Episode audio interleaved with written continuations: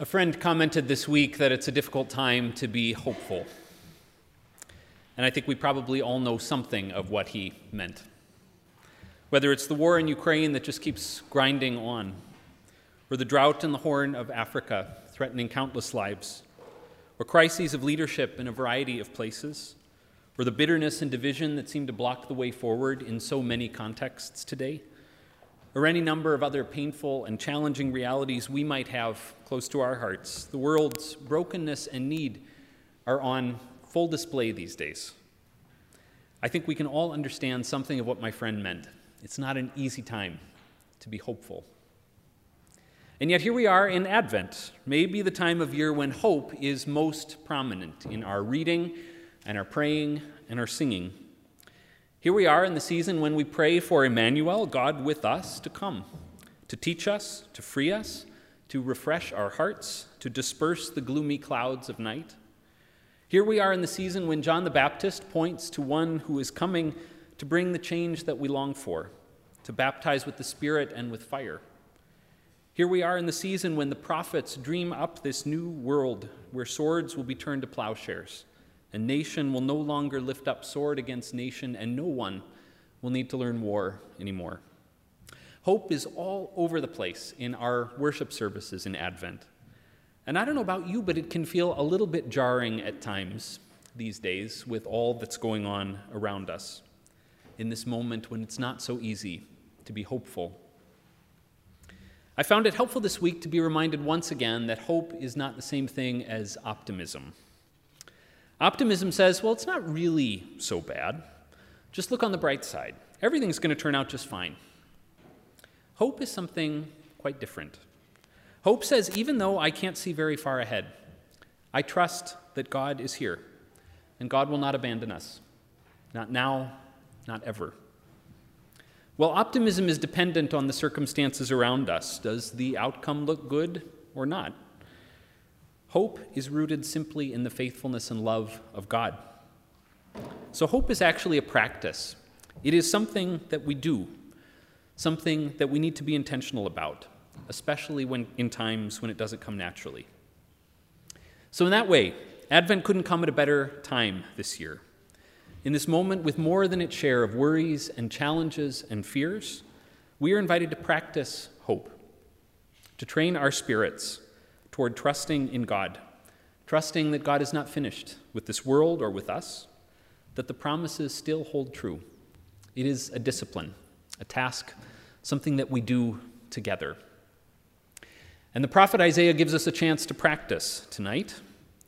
If you thought the vision last week of nations journeying together and an earth free from war was something, well, today our text describes a world so thoroughly changed it is almost unrecognizable. A new ruler, blessed with God's own wisdom and righteousness, governs with true justice, ensuring the well being of the poor and the meek. And the creation itself is changed. Predators and prey live peacefully side by side.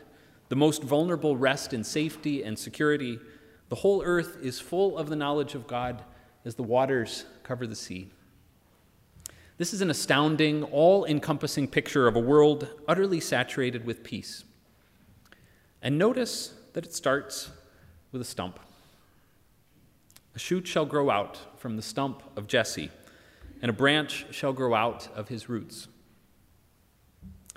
I mentioned last week that Isaiah's vision of people beating their weapons into garden tools would have sounded probably just as distant and far off to his audience as it might to us. Isaiah lived in Jerusalem in the 8th century BCE, in a time of great political upheaval, when empires of the ancient Near East were vying for control of the region. The Jewish people were divided into two kingdoms at this time. And in Isaiah's days, the northern kingdom was destroyed by the Assyrians, and the southern kingdom of Judah, Isaiah's home, was threatened by violence from multiple directions. The kingdom was in crisis, and the way forward was anything but clear. Everywhere you looked, there was destruction. Where before there had been tall, strong trees, now there were only stumps. Where there had once been life in peace and security, now there was only a stump. Where there had once been a flourishing country nearby, now there was only a stump. Where there had once been rulers governing with integrity and mercy, now there was only a stump. I think it's profoundly important that Isaiah's vision begins there, with a picture of life that has been sawed off at the source. We know what that's like. We know what it feels like to look around at what had once been flourishing a relationship, a career, a path for the future, a society, a nation, a dream, and see nothing but a cold, flat surface. Isaiah knew plenty about stumps, and I'm guessing we do too.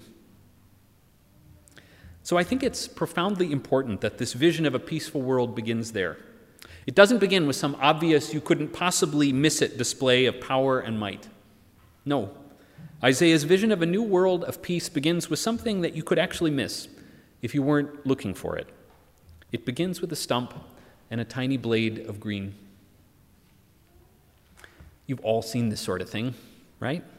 A tiny plant taking root where it seems nothing should be growing, maybe creeping out from the crack in the rocks on some high mountain peak, or pushing its way up between the stones of an ancient street. Anna spotted the plant that's on the cover of your bulletin today, just by the side of the lake. These shouts of life springing from a place where a tree was chopped down. God has great dreams for the world and its creatures, Isaiah says. God is far from finished, even if there are stumps all around. Even from a stump, God can bring new life. In November, I spent a few days in Leipzig for a pastor's meeting. And one afternoon, we crowded into a tiny church basement in the city to listen to Ulrich Seidel. Pastor Seidel grew up in the former East Germany and he was working as a pastor in local congregations in Leipzig in the 1980s.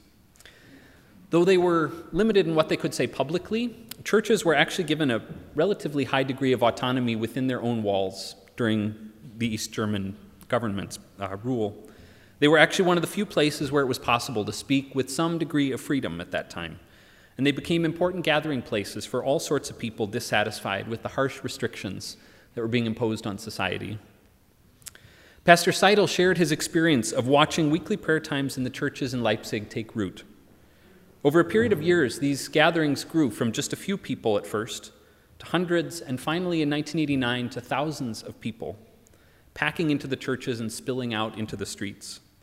He spoke of the simplicity of these gatherings that he was a part of. There was some singing, some reading, time to reflect and discuss and share.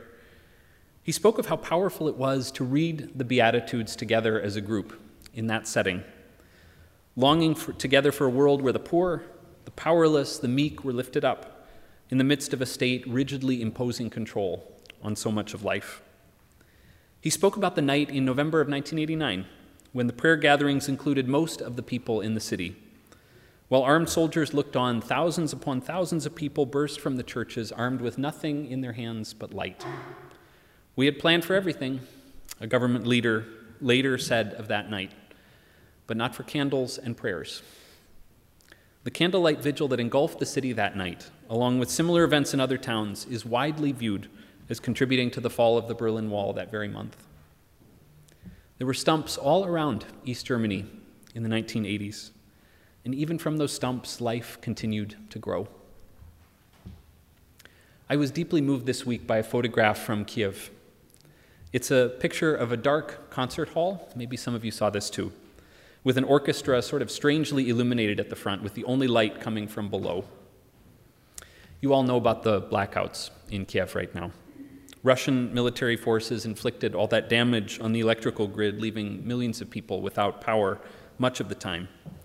Of course, this is another tactic meant to bring life to a halt and the country to its knees. But in so many ways, ordinary people are standing up in defiance. Doctors are continuing to work with the resources they have. Neighbors are sharing emergency supplies. Restaurants are offering menus of cold dishes.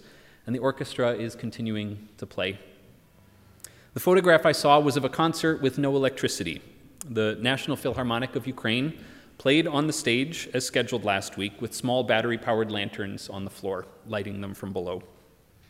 In this otherwise darkened room, which I have to imagine was also rather cold, they played like always. We work to warm the hearts of people, said the director, so that people can find comfort there in these extremely difficult times. There are stumps all around Ukraine right now, and even from these stumps, shoots of life continue to grow. All these people, the ordinary folks coming to pray and light candles in Leipzig in the 1980s, the doctors working by flashlight in Kiev today, the musicians playing to a dark concert hall, are all practicing hope. With stumps all around, they are taking a step toward life. And friends, we can too. To his audience in a bruised and battered Jerusalem thousands of years ago, and to us today, Isaiah offers something precious a reminder that our God never lets death and despair have the last word. Our God is always in the business of new life, coaxing new growth where it seemed impossible. With our God around, green shoots are never far from the surface. And because that is so, there is always hope. Always. Thanks be to God. Amen.